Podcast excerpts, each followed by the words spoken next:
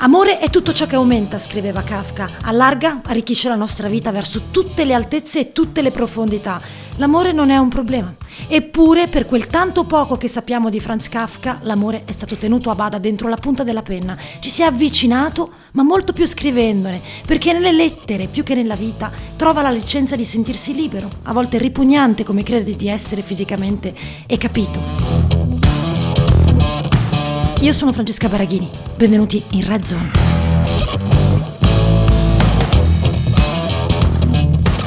Così, anziché sposare felice, diventare marito, compagno, oltre che scrittore e pensatore, preferisce intrattenerla come farò io ora, prima di affrontare il vero tema di oggi, ovvero il cambiamento climatico, ma da un'altra prospettiva, che ci guadagna. Che poi, diciamola tutta, Franz Kafka, L'ha vista solo una volta grazie al suo migliore amico e ciò che lo colpisce è la sua insignificanza. Testuali parole, la vuotezza. Sul diario, un 25 gennaio, scrive Felice vuole la mediocrità, la casa comoda, il vitto abbondante, vuole il sonno alle 11 di sera, la camera riscaldata. Mi viene da ridere, povera Felice. Riceve lettere assiste alla costruzione di un amore scritto e calcolato perché Kafka si mette in testa che lei ha tutto ciò che a lui manca. Allegria, sicurezza, salute. È a un passo dal matrimonio, ma poi si tira indietro, la lascia, la ritrova, destino. Sta per arrendersi, è la seconda volta che le chiede di sposarlo. I preparativi iniziano, ma s'ammala. Scopre di avere una tubercolosi polmonare. Non vuole coinvolgerla in quella che sarebbe diventata una vita senza cura. Fine. Passano gli anni e si innamorerà di Milena che non lascerà mai il marito. Ancora qualche tentativo e sarebbe arrivata Dora, con dei momenti felici, delle lunghe passeggiate, la calma sazia, una morte lenta, distante da tutti, anche da lei, mentre non riesce nemmeno più a deglutire, anche la laringite tubercolare, scrivendo. Però L'amore non è un problema. Per gli altri, Franz, con gli altri è tutto più facile. Come quella volta al parco Steglitz, quando conosci Elsie che piange, ha perso la sua bambola. Tu sei vecchio, lo sai che stai morendo, e ti offri di aiutarla nell'unico modo che conosci, scrivendo una lettera. Per favore, non piangere, sono partita in viaggio per vedere il mondo, ti scriverò raccontandoti le mie avventure. È così che fai. Fai finta di essere la sua bambola perduta. Non più in un parco di Berlino, ma nel mondo intero. Elsie ci crede, tu sei contento. Del resto, l'amore allarga, L'amore arricchisce, lo hai detto tu. E allora perché? In tutto questo amare che proviamo ogni giorno, ognuno dentro la propria vita ci fa sentire così fragile di fronte alle catastrofi che causiamo al pianeta Terra. Perché abbiamo la continua sensazione di doverci difendere?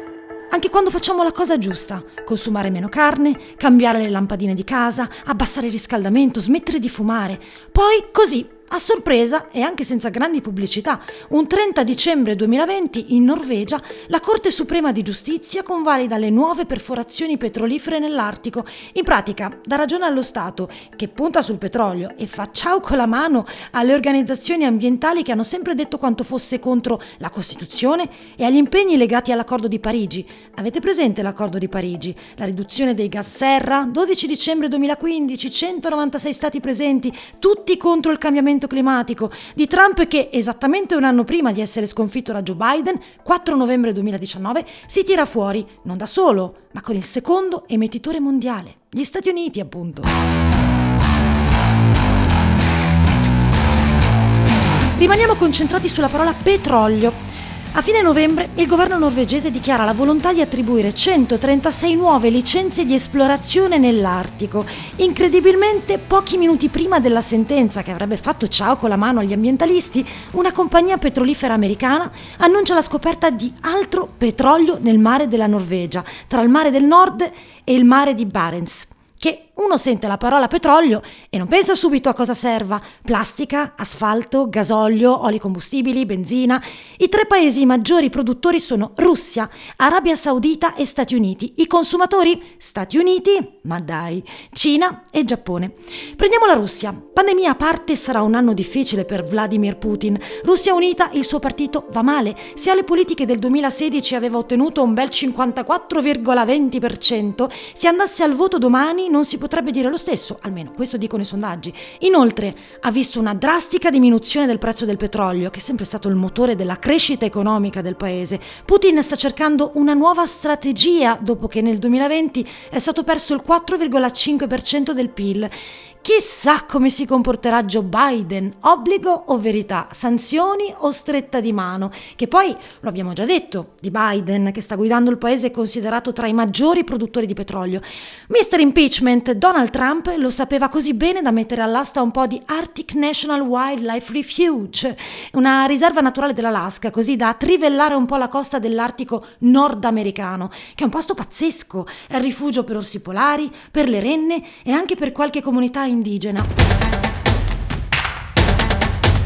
Davvero inizieranno a trivellare? Ma come? Proprio ora, proprio adesso che Joe Biden continua a ripetere la parola green, tanto da voler sostituire l'intera flotta federale di veicoli, comprese auto, camion e SUV, con veicoli elettrici prodotti negli Stati Uniti. Parliamo di 645.000 mezzi, tra cui 224.000 auto e oltre 412.000 camion e non solo. Obiettivo, nuovi posti di lavoro nell'industria americana e Ambiente, tradotto cambiamento climatico. Già, ma se una cosa non la puoi fermare, perché non si fa abbastanza per fermarla, perché non approfittarne finché ci siamo? Mentre siamo qui a cambiare le lampadine LED, comprare seitan da friggere in padella, bere latte di soia, chi è che monetizza la sfortuna? Nel 2013 Mackenzie Funk scrive un libro che si chiama Windfall. Parla di semi geneticamente modificati, di maschere antigas, bunker indistruttibili, città galleggianti, difese anti-uragani, condizionatori. Mackenzie sostiene che gli impatti fisici del riscaldamento globale si suddividono in scioglimento, siccità e diluvio. E qualcuno ci fa i soldi. Vi ricordate la California che brucia? Ottobre 2020, 100.000 persone evacuate, 3.200 ettari di vegetazione vegetazione perduti. Ormai siamo abituati, vero? Il 2019 non è stato tanto diverso. Beh, anche la siccità ha il suo business. Grazie a lei il cibo aumenta di prezzo. E poi non avete mai sentito parlare di vigili del fuoco privati che lavorano per compagnie di assicurazione californiane? Notizie che potremo collegare ai fondi nel Sud Sudan, la guerra del controllo dei terreni agricoli locali. Tutto è sempre collegato. Anche il pianto dell'ultimo dei bambini nel mondo. Produciamo anidride carbonica respirando, accendendo una luce, usando la lavastoviglie, andando al lavoro in macchina, alzando il riscaldamento o l'aria condizionata. Secondo gli scienziati, la velocità a cui si sta sciogliendo la calotta di ghiaccio della Groenlandia è troppa per essere definita naturale. Presto i mari potrebbero aumentare di quasi 8 metri. Beh, che fine farebbe Venezia? Mentre il traffico navale intorno all'Artico non fa che aumentare aprendo a nuove rotte. Del resto, è più semplice viaggiare in acqua senza creare passaggi attraverso il ghiaccio, no?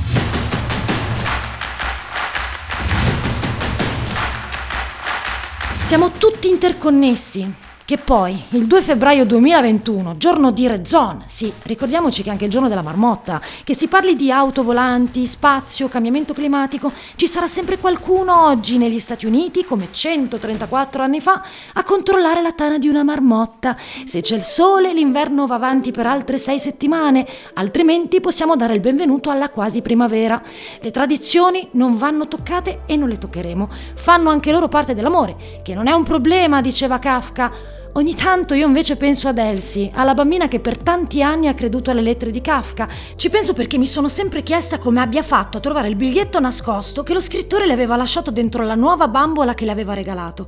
C'era una scritta tipo Ogni cosa che ami è molto probabile che la perderai, però alla fine l'amore muta, muta in una forma diversa. Bellissimo, davvero, ma che ha fatto per trovarlo? Questa bambola l'ha rotta.